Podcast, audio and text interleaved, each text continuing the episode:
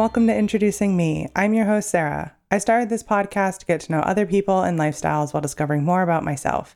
Each episode, I will give a new guest a chance to discuss their background, culture, interests, or whatever they want to talk about to help increase all of our own worldviews. Today, I would like to introduce you to Scott Stuart. He is a children's book author who is committed to creating content that empowers young kids. His most recent published book is called My Shadow is Purple. He is also a father, he is Australian. Just talking to him for a few minutes, I'm grateful that he is here today. So, thank you so much, Scott. Why don't you tell the audience a little bit more about yourself? Hey, you, thank you so much for having me. I'm excited to be here. Uh, yeah, so I am a uh, I'm a children's book author. I'm a chocolate eater more than any other kind of food, uh, much to the you know, chagrin of my wife because my son is now becoming that too. Uh, and you know, I'm just somebody who is extraordinarily passionate about breaking down gender stereotypes. Uh, and the reason for that is my son is a young boy who uh, who likes things that we have traditionally deemed uh, culturally feminine, you know. And uh, so I have put a lot of work into uh, educating and dismantling gender stereotypes for kids, um, allowing them to be exactly who they are. And some of that creeps into some of my books. Uh, but some of my books are also just a whole lot of fun too. So, yeah, I'm excited to be here. Great. Thank you. So, your passion for, you know, kind of breaking down stereotypes and working through all of this, was any of that part of your life before you had your son? It's really, really funny because I was catching up with my mum recently and uh, she showed me this cookbook from when I was a kid. And the cookbook was, you know, baking cakes for boys and girls. Sorry, weird title, but, you know, uh, and it was split in half. So the first half of the book was baking cakes for boys, and the second half was baking cakes for girls. Um, and on the title page for Baking Cakes for Boys, I, as this little like seven year old kid, had written and for girls, you know, and I'd done the same on the second half. You know, but I grew up in an environment with extraordinarily rigid definitions of masculinity. Um, my dad is, uh, you know, really like I, I love my dad, you know, but he also grew up in uh, an era and location here in Australia that really lent him to having very what we would term, you know, toxic views around masculinity. Um, the words I love you were very rarely said. You know, I never saw him cry. Um, I never saw him really express emotions or talk, really, you know. Um, and it was only recently that we have kind of found our uh, relationship as adults. Uh, but growing up around that, there wasn't much space uh, for a young man growing up in that to express himself outside of a very narrow uh, pathway. And fortunately for me, I was a dude who uh, I really thrived in inside that narrow pathway. You know, um, I was a dude who was really great at sports. Um, I was creative. I was good at school. Um, uh, I you know made friends easily. Um, you know, every, you know, I was athletic. Um, you know, I enjoyed drinking and going out with the boys, and you know all that sort of stuff. That's very like just the, the you know stereotypically dudes. I I really enjoyed all of that. Um, and then uh, and so I I was thriving in that environment, but there were parts of myself that I was abandoning you know, to thrive in that environment. You know, I'm an author. Since I was eight years old, I wanted to be an author. You know, I love writing. I love creating stories. Um, that's not really what guys do in the environment that I was brought up in, you know, um, despite the fact that, you know, at least half of all the most best-selling authors of all time are men, you know, it was still like, well, you know, what else are you going to do? You know, uh, everything was, you know, kind of revolving around I'm either going to be a professional athlete as long as it is in a couple of predefined acceptable athletic endeavors, um, or I'm going to work in finance and make billions of dollars. You know, those were those were acceptable scenarios. There's also I could work on a farm, like that was okay. Um, I couldn't be a florist. You know, you know, it was just there were limited paths that were socially acceptable in the environment I grew up. Um, and so I felt I was kind of sacrificing things that I really loved to fit in. And yet, because I was thriving to a point, you know, things were great to a point, uh, I didn't need to challenge that too much. Um, and then my son was born. And I remember the the night he was born, or the day he was born, uh, I wasn't allowed to stay in the hospital. Like I was kicked out to go home, which is his own story. But you know, I uh, I had to go home for the night while my wife and my son were in hospital, and uh, I was just kind of remembering being this kid who wanted to write books, you know, and wanted to be creative and express myself in those ways, and I thought, well, now there's a little bit of an excuse, know, because wouldn't it be cool if my son grew up and there was, I mean, not a very good book, but there was a book in the world that was written, written about him. Wouldn't that be cool, you know? And so it just kind of got me over the edge of that, you know, well, I shouldn't be, like, guys aren't creative, but, you know, let's, it got me over that little hump, you know. Um, and so I wrote my first book. A, a, terrible book. It was, it was not that great, you know, but I loved, loved, loved doing it. Uh, I loved the process of it. It was everything I had ever wanted. Um, and I said to my wife, you know, man, if I never sell a book, that's okay because I just love doing this, you know. And so I kept writing. And then my son, as he got to about three or four years old, he started to fall in love with characters who uh, feminine. You know, he fell in love with Queen Elsa. You know, he fell in love with Scarlet Overkill from the Minions. Uh, he fell in love with you know, all these things that we have culturally deemed feminine and started to experience, like firsthand, the prejudice against that.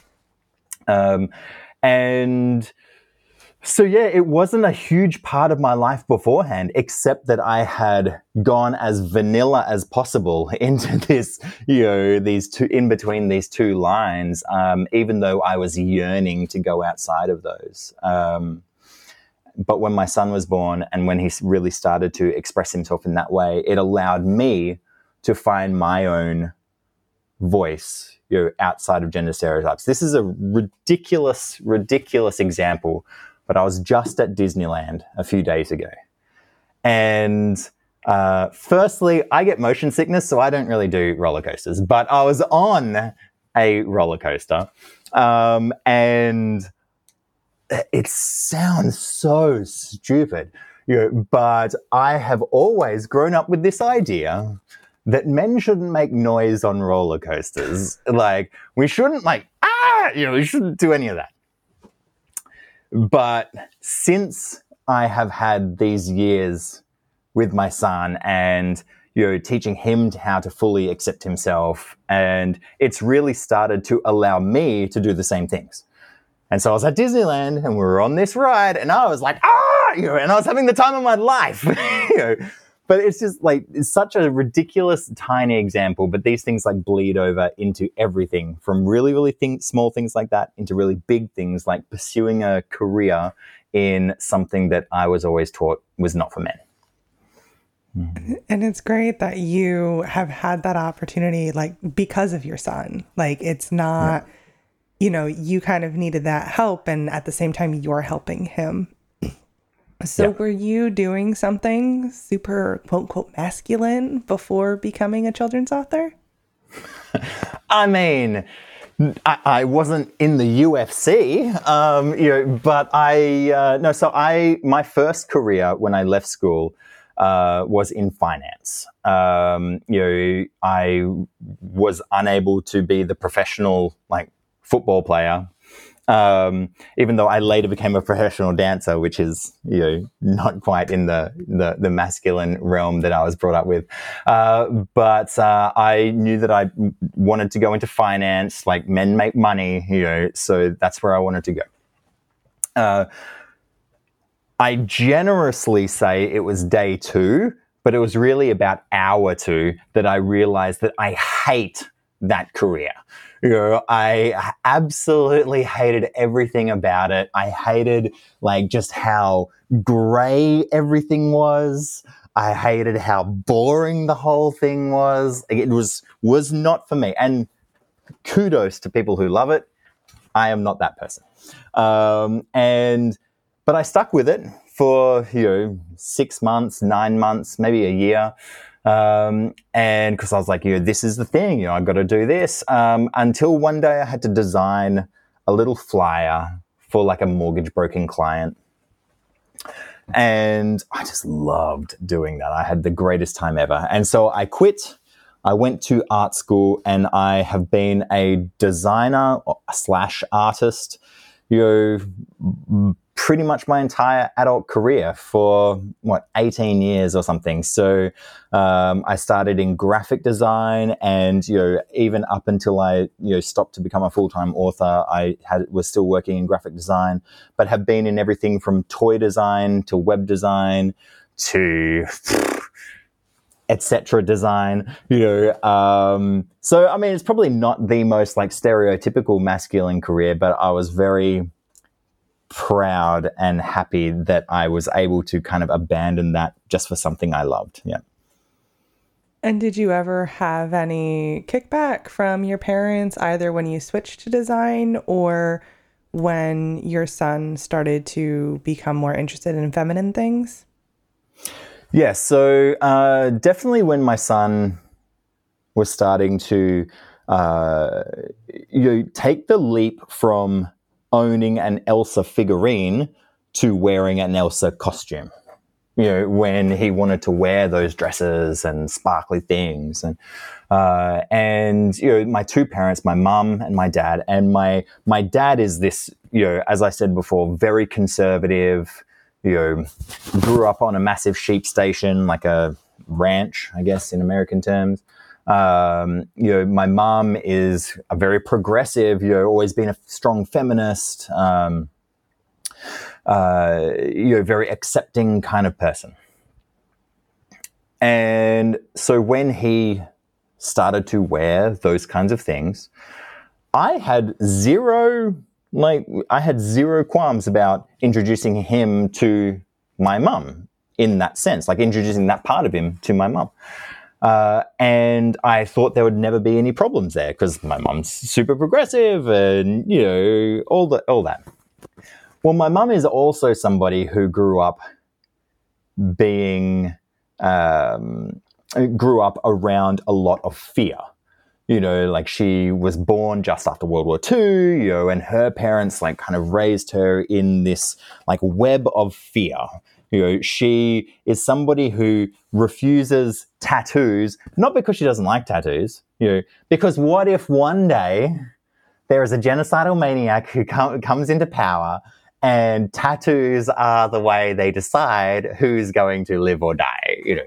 So it's like, I don't understand it. But anyway, you know, and so when I introduced my son uh, in that form to my mum, uh, what I was expecting was just acceptance and happiness and love and joy. Uh, what I got instead was every fear you could imagine. It was, well, what if he gets bullied? You know, I'm like, we're just literally here in your house. Like, who, who's going to build bully you? You know, uh, what if he, uh, you know, what if he starts thinking he's a girl? What if you can, what if you as parents confuse him and his gender or his sexuality or all those things? You know, and so it became a very big problem in our family.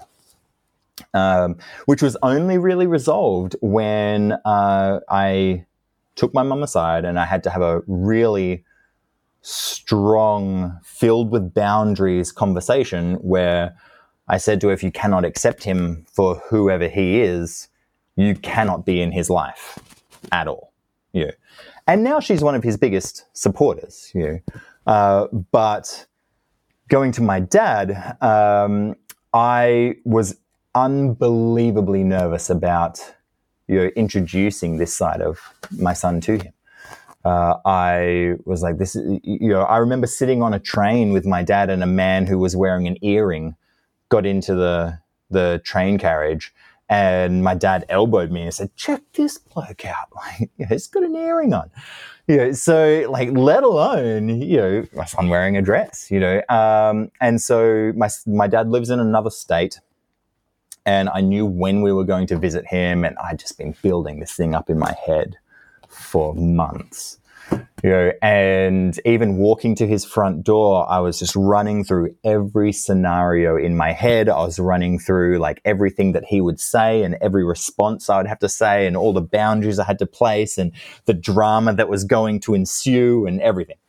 Uh, we opened the door and my dad you know, looks at my son and goes, Hey, buddy, nice dress. And that was it. And I was like, God damn it. like, you know, amazing. But also, I've just been like, th- this was so much bigger in my head.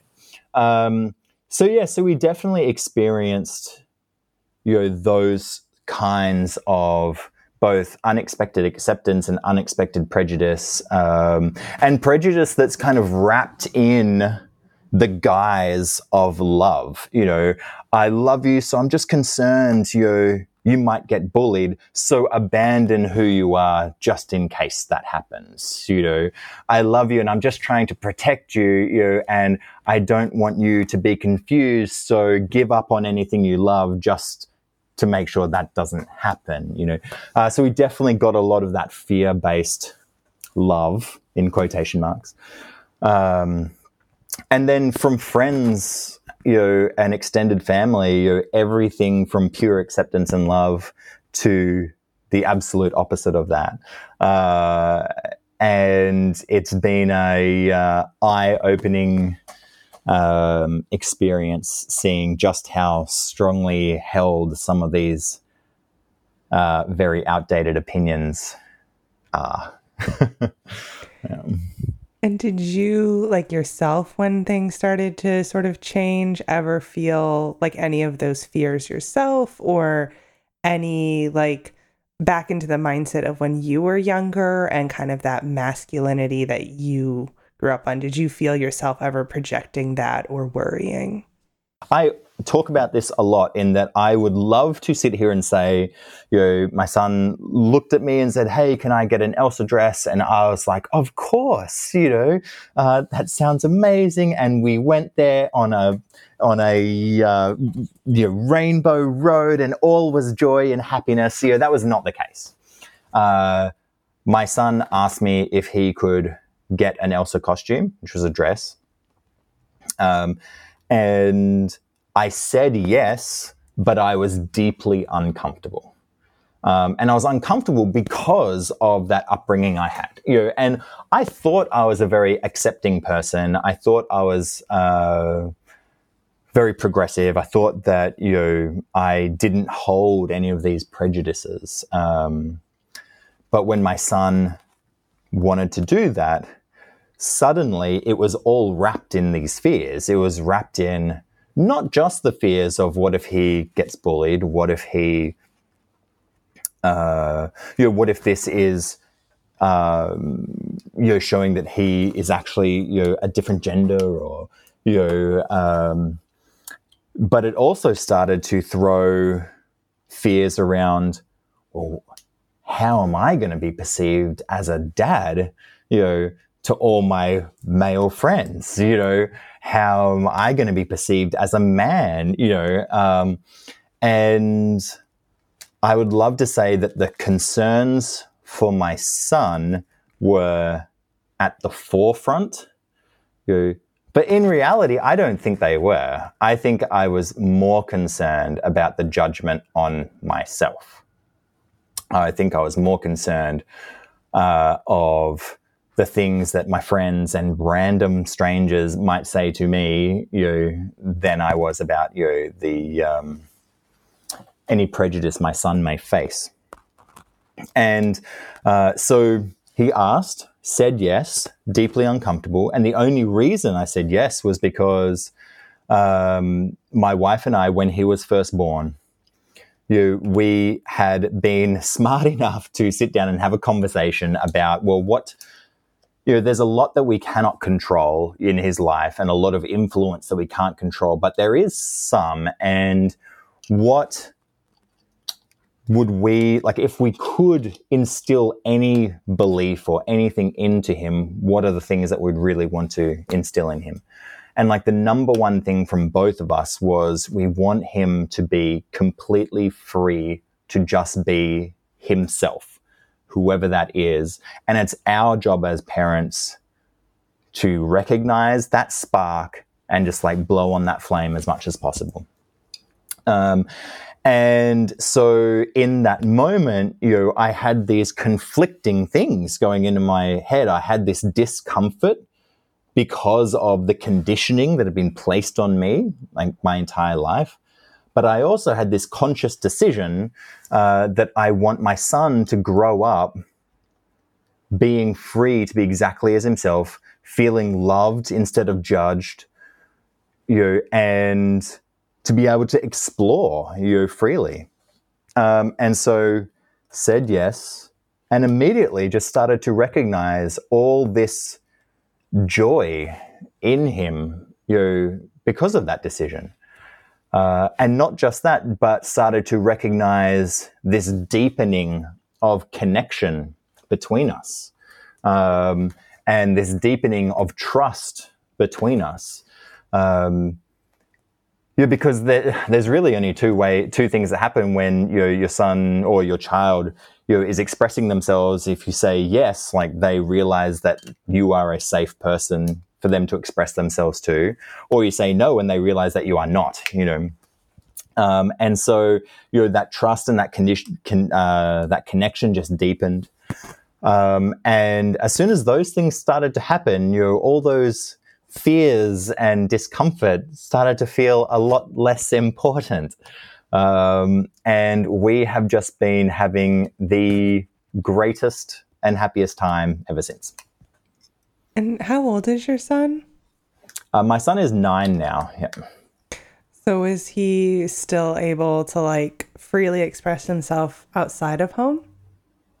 Yes. Yeah. So, uh, I mean, every person's journey is totally different. My my son was totally in love with Elsa and like all the the princesses and things like that, and would wear dresses like all the time. Uh, now it's a lot less, you know. But like we were just at Disneyland, and he wanted to go costume shopping for the latest Elsa costume to wear at Disneyland, and you know, so um, he has complete freedom to express himself outside of the house. Um, he uh, we've always been extremely realistic with him around um, uh, possible negative things that can happen. And when I say realistic, that's often kind of framed as yeah, you can wear that, but you are the things that might happen. And it's real, it's not being realistic. It's really just like trying to convince them not to do the thing. Uh, instead, we've tried to have a very neutral approach. Like, here's some great things, here's some bad things. What would you like to do? Uh, and uh, he has consistently chosen to just do the things that he really loves. Um, and that's in a lot of small ways. Like he is taking dance classes and he's literally the only boy student there, you know. Um, and that had its own dramas because like a bunch of the girls were just ridiculous. But anyway, um, and um, like, you know, there are times that he wants to wear, you know, um, an Elsa or a princess dress. There are times he want, we, we dress up as Batman. You know, there are times that he wears a My Little Pony shirt. There are times that he wears like a Lego shirt. You know, he is completely free to have any interest uh, that he may have, and he knows that, and he leans into it. You know, and he has an extraordinarily diverse set of uh, of interests. And it's great to hear that you know, he's now nine, you know, he's in school, he's able to, you know, express himself and, you know, have that freedom.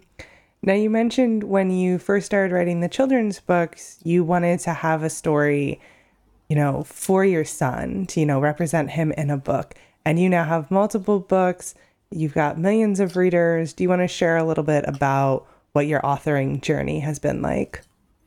Yeah, so um, so I we don't need to talk much about that first terrible book that I wrote, uh, you know, because I ended up you know self publishing it and it sold three copies. I'm pretty sure my mum bought two of those. Um, you know, but you know once I you know really started to uh, create books that I thought not necessarily needed to be in the world, but might leave the world a better place from having them in it. Um, that's when I really started to see some form of success. Um, my first book that really gained attention was a book called My Shadow is Pink, which is about a young boy who's born with a pink shadow, despite his whole family having blue shadows. Um, and it's this kind of story of acceptance and loving yourself as you are. Um, and when I wrote that story, uh, I tried to get a traditional publisher on board, and I had enormous difficulty. Uh, I was, yeah, every author gets a billion rejections, you know, so that's not out of the not out of the ordinary. Uh, but the reasons that it was being rejected were quite harsh. You know, nobody wants to read a book about a boy in a dress. You know, nobody's going to read that kind of thing. You know, um, and so I was fairly committed to self-publishing again. Uh, by that time, I'd already self published two books, uh, one of which, um, Alone, which is a story about planet Earth waking up in the darkness of space, looking for a friend. Um, you know, I'd already self published that. It had gone really, really well. It'd been a bestseller on um, on Amazon. Not that that you know is a huge thing, but it, it, had done quite well. It had sold you know a lot of copies, um, and uh, so when uh, I was trying to get this book um, published and then decided to self-publish, I'd written another one, which I thought maybe that one could you know, get published, and I'd been going through the process of trying to find an agent and trying to find a publisher, and we had just kind of hit that moment where I had signed on with an agent um, and this, the book that I was pitching was what ultimately became the book, How to Be a Real Man, which I didn't title it that way. My publishers titled that. I would never be so audacious to name a book that, but yeah, that's what it was called. Um, and, um, you know, at, at, at some point, uh, I met another publisher randomly very randomly. Uh, and uh, they said, you know, can you send us a couple of things? And I sent them a book I had written, another book I'd written, not particularly a fantastic book, you know, but just another book. Uh, and as a last minute attachment to that email, I said, oh, and I've also written this book called My Shadow is Pink too. Let me know what you think. I hadn't even shown this book to my agent. Like I was just like, I'm gonna. Nobody wants this. I'm gonna self-publish it. Uh, they replied six minutes later and said, "Yeah, that other book is whatever, but this my shadow book. Let's talk about that." You know, um, and so that got signed. Uh, it was um, ultimately the the, sec- the the first traditionally published book that came out, even though it was my second signed book. Like it, the timing was all kind of weird and gnarly. You uh, but once that came out, it's uh, just got a lot of attention and it got a lot of love and not so much love. Um, you know, and uh, I was just very fortunate that it uh, reached a really large audience around the world. I think it's been over 20 translations or something. It's, you know, many, many countries. Um, and I mean, it's had like stage production, you know, done of it and all sorts of stuff. And that kind of gave me an opportunity to pursue this thing called being an author.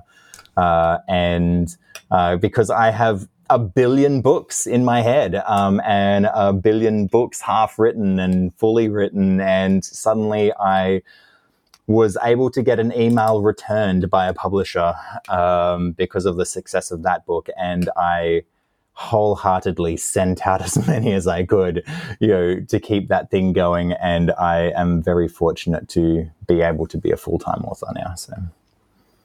So, what is the day to day like being a full time author? Procrastination. Yeah. um, yeah. No, it's look. I I absolutely love it. So I am a full time author, but there's also this whole marketing thing that has to go along with that, and you know, a large part of that is social media. I'm a creator on you know a couple of platforms. Um, and you know, there's a lot of work that goes into that. That I always thought, yeah. So you just speak at a camera for 10 minutes and move on with your day. It's hours of work every day, you know, which I did not realize. Um, but yeah, so uh, my day to day is I have a I have an enormous backlog of projects that I'm working on, an enormous backlog, uh, and I am writing very hard. I, I uh, generally around 5 a.m. I get up and I start working on a few things. Then I do like school drop off and all that sort of stuff.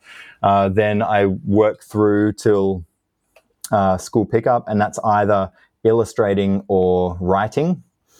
Uh, and you know, everybody's authorship you know thing is different. You know, I write longhand on paper which is ridiculous. It takes forever, um, but it it works for me, you know, because it makes me slow down my brain a little bit and actually think about what I'm writing.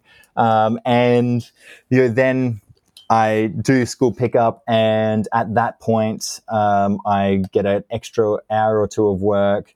Um, there's many, many interviews like this, um, especially around the time a book launches. Um, if there's a book launch within two months, uh, it's just every day you're on interviews or podcasts or Instagram lives or you're going to bookstores or schools or um, I do a lot of like talks and readings and speeches at schools. Um, so it is. Uh, I, I kind of always had this idea that being an author would be pretty chilled out life, you know, where you you just inspiration strikes you like a lightning bolt. Then you write the book for a couple of days because writing a book can't take more than a couple of days, surely.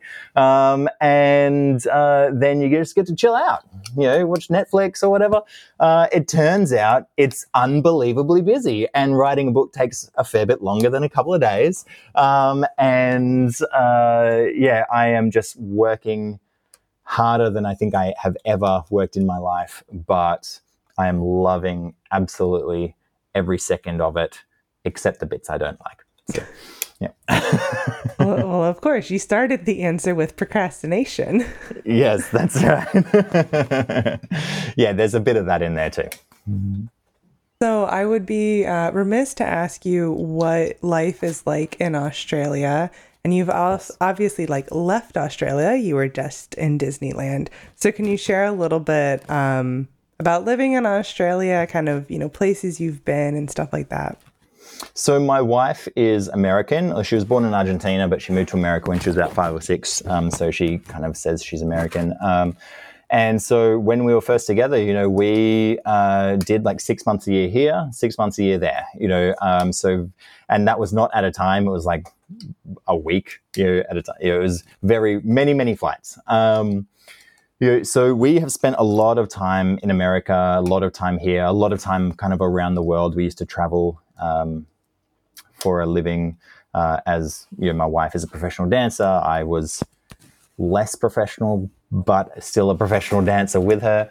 Um, you know, and um, you know, we spend most of our time here in Australia. We had started to really look at holidays and travel and all those sorts of things in 2020 and that obviously changed you know, through a couple of external factors.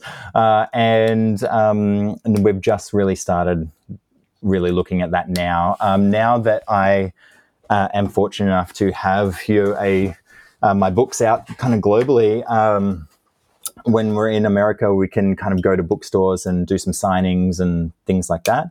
Uh, and my wife, you know, works for a company where they do you know, some international travel as well.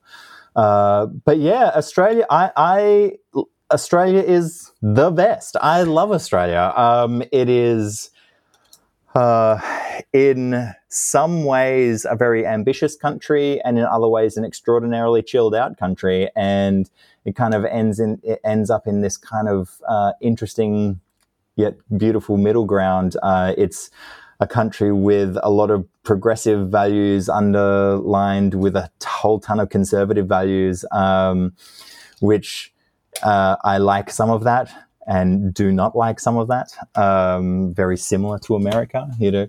Um, and it's a place where you know, I've had you know my books uh, that have kind of talked about gender stereotypes, like "My Shadow is Pink" and "My Shadow is Purple." They've been you know widely accepted here and also widely criticized. Um, so exactly the same as America. Um, but the food portions are smaller here. Uh, there's less sugar and less um, you know oil and stuff in our food. Uh, so I we were at Disneyland. We were in America for a couple of weeks. Just gotten back and been almost having nothing but green smoothies since because I'm just trying to like recalibrate my body. Um, but no, it's a really it's a really great place. You know, we lived down next to the beach uh, for a long time during lockdown, um, and we had always assumed that you know, we always had wanted to go and live next to the beach. Uh, assuming like everybody wants to live, go live next to the beach, surely. Um, we lived there for two weeks and we realized, oh, we're not living at the beach people, you know. Um, and so we kind of had to figure out our move back to the city. Um, but it is a uh, I, I, don't I don't know what to say about Australia. I really I really love it. Uh, my wife loves most of it. Um, and you know my son is at least you know the thing that uh, really made the decision because we had to have that conversation at the start where are we going to live uh, when our son was born you know, are we going to raise him in america or are we going to raise him here or are we going to kind of do a hybrid kind of combination of both uh, it was right around the time of like sandy hook um, massacre and stuff like that and uh, we both just had this very immediate. Um, I never want to think about that, you know, and I never want to worry about that happening, you know, to our son. And uh, we're fortunate that that's not really a thing here in Australia. Um, we have very strict gun laws, um, so uh, there's always a possibility of anything, uh, but it isn't happening, which is good. Um, so uh, yeah, that's that was kind of our main reason for being here, and we've just kind of loved it, you know, ever since. Yeah, and I mean, you know, it's a good thing to love where you live. Um, mm-hmm. Do you have any like good tricks of when flying from Australia into the States and like dealing with the time zones, dealing with the very long plane rides? Like, what's the secret? Yeah, everybody says it's like ridiculously long, and I it's I know it's like 16 hours or something. You know, it's it's not that bad. Like you sit on the plane, you watch Titanic, you you cry, you have a sleep. Um, you, maybe you watch two more movies and you're there pretty much. You know, um, so it's it's it's not too bad. Uh, but yeah, yeah, I mean, I guess some some some things like we most of the flights uh, land in the morning over there. And so we are very eager to stay awake the whole time. Like our son fell asleep in the restaurant like the first night we were there because we were trying to like, let's get him on to you know, American time. Uh, it's never really successful. Like we just got back a couple of days ago, and I am just dying from exhaustion right now. Um, but yeah, it, it's um, I don't know. There's so many differences. So many differences. Like uh, even crossing a street, you know, we have a sound that tells you when the light turns green or turns white in America. Um, and, uh, you know, and you don't have that in the States. So everybody kind of stands there just waiting and it's turned and nobody notices for 10 seconds and then they cross the road. Here you have this telling you that you can cross the road now. Um, you know, and, um, yeah, I don't know. Tips. I mean, there's there's a million. There's a million, but because there's so many, I just can't think of any. Is there anything else that you would like to share with the listeners before I start to wrap things up? Um, that is a really challenging but good, very open ended question. Um, look, I, I'm, I'm not sure. I mean, definitely a lot of the things that I have uh, done and spoken about around like gender stereotypes and things like that in parenting, um, there is obviously because who knows why, but there's a lot of, you know, often a lot of pushback, and uh, a lot of that pushback is very performative. Um, a lot of it is you know based around what people are going to think about you and what people are going to how people are going to perceive you and always love just to say you know just try some of these things on just try some acceptance just try like exploring you know outside of really standard roles and stuff just try exploring that just inside your own house where nobody can see you you know just see what it feels like like maybe you're like me and you know, the extraordinarily rigid gender stereotypes don't really work all that well. Um, but if I had to do that out in public with everybody seeing me, I don't think I'd ever you know, have known that because it's too scary out there, you know. Um, so just like find some safe spaces to explore and you know allow the people in your life to do the same, and I think everybody will be enormously happy. Yeah. Or at least happier. yes. Yes. I think that's some great advice. Now, have you ever joined your son in wearing a dress? Yes, many times. Uh, you know, our first really big uh, thing on social media was um, uh, my son and I dressed up as Elsa to go to the Frozen 2 cinema movie premiere. Um, and yeah, I was, I've never really been somebody who wants to put myself out there on socials all that much. Um, and I really didn't want to put you, my son out there on socials either. Um, and then uh, my wife said to me, she said, you know, uh, Scott, there are probably a whole lot of young boys out there in the world who are not being accepted by their parents, and it'd be really healing for them to see a man accepting their son breaking gender stereotypes. So, well, when you put it like that, I mean, I guess should, you know. And so we had uh, enormous, enormous conversations with my son around it, you know, and we still do. Um, anything that he is involved in, in a post or anything, we have a lot of conversation with him beforehand. Um, and he can say no to absolutely anything, and he does very often.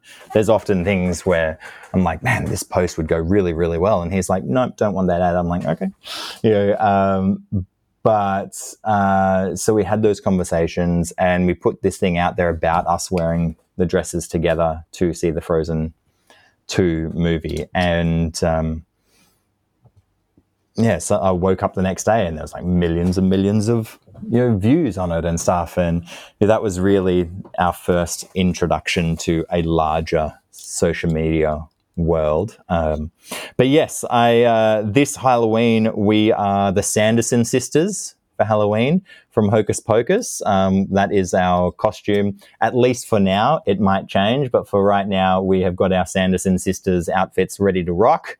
Um, and there has been many a very stretched Elsa costume uh, worn by me over the last few years. It's great to hear that you have, you know, kind of gone out of that comfort zone and done that. And also to hear how much you check with your son before you're putting things on social media. I think that's something yeah. that sometimes the lines get really blurry and we don't know, like, what's good and what's not. Yeah, I mean, it's uh, there is a part of your child's life which is really about you and your parenting.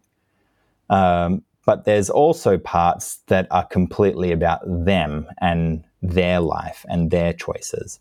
And sometimes, especially when they're really young, those lines can be really, really blurry um, I was immediately aware that if we were going to be talking about breaking gender stereotypes or anything like that, there's a level of kind of online vitriol that comes with that.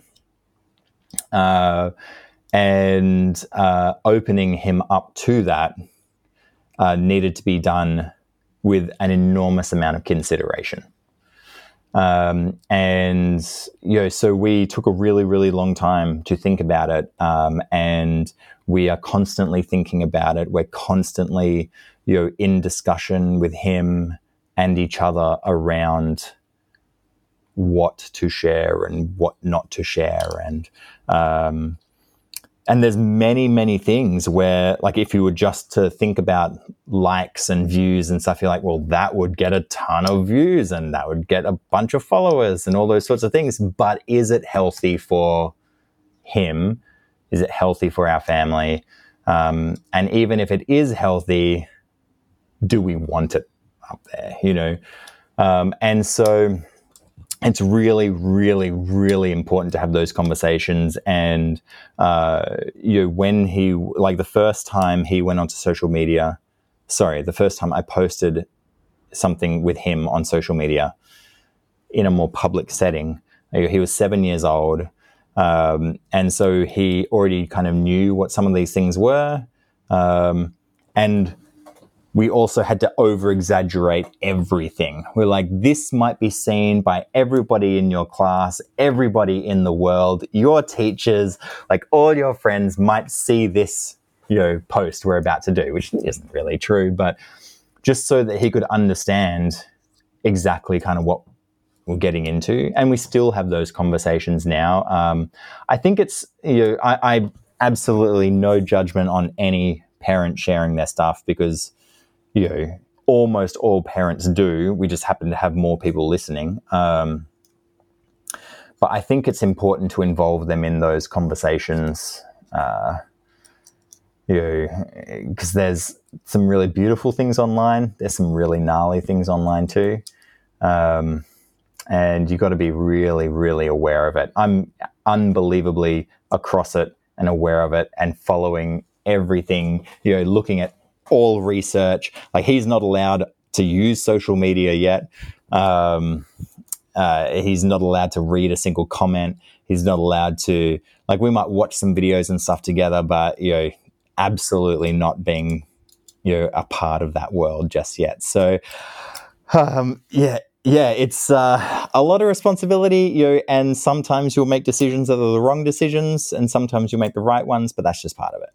I think that's a great note to to start to wrap up on. I think it is so important for people to hear. Now, at the end of all of my episodes, I do ask my guests a random question. My question for you is what is the best kind of cheese? Uh, brie cheese. It is um it is unbelievable. You, you can barely believe how good it is. It is it is the best cheese. So brie cheese on like a like a fig cracker with salami and quince paste. I like I was just at a friend's house and he knows that the instant he cracks out the cheese board, I turn into a mouse. Uh, I love cheese, you know. So, uh, br- but brie is the best. Full stop.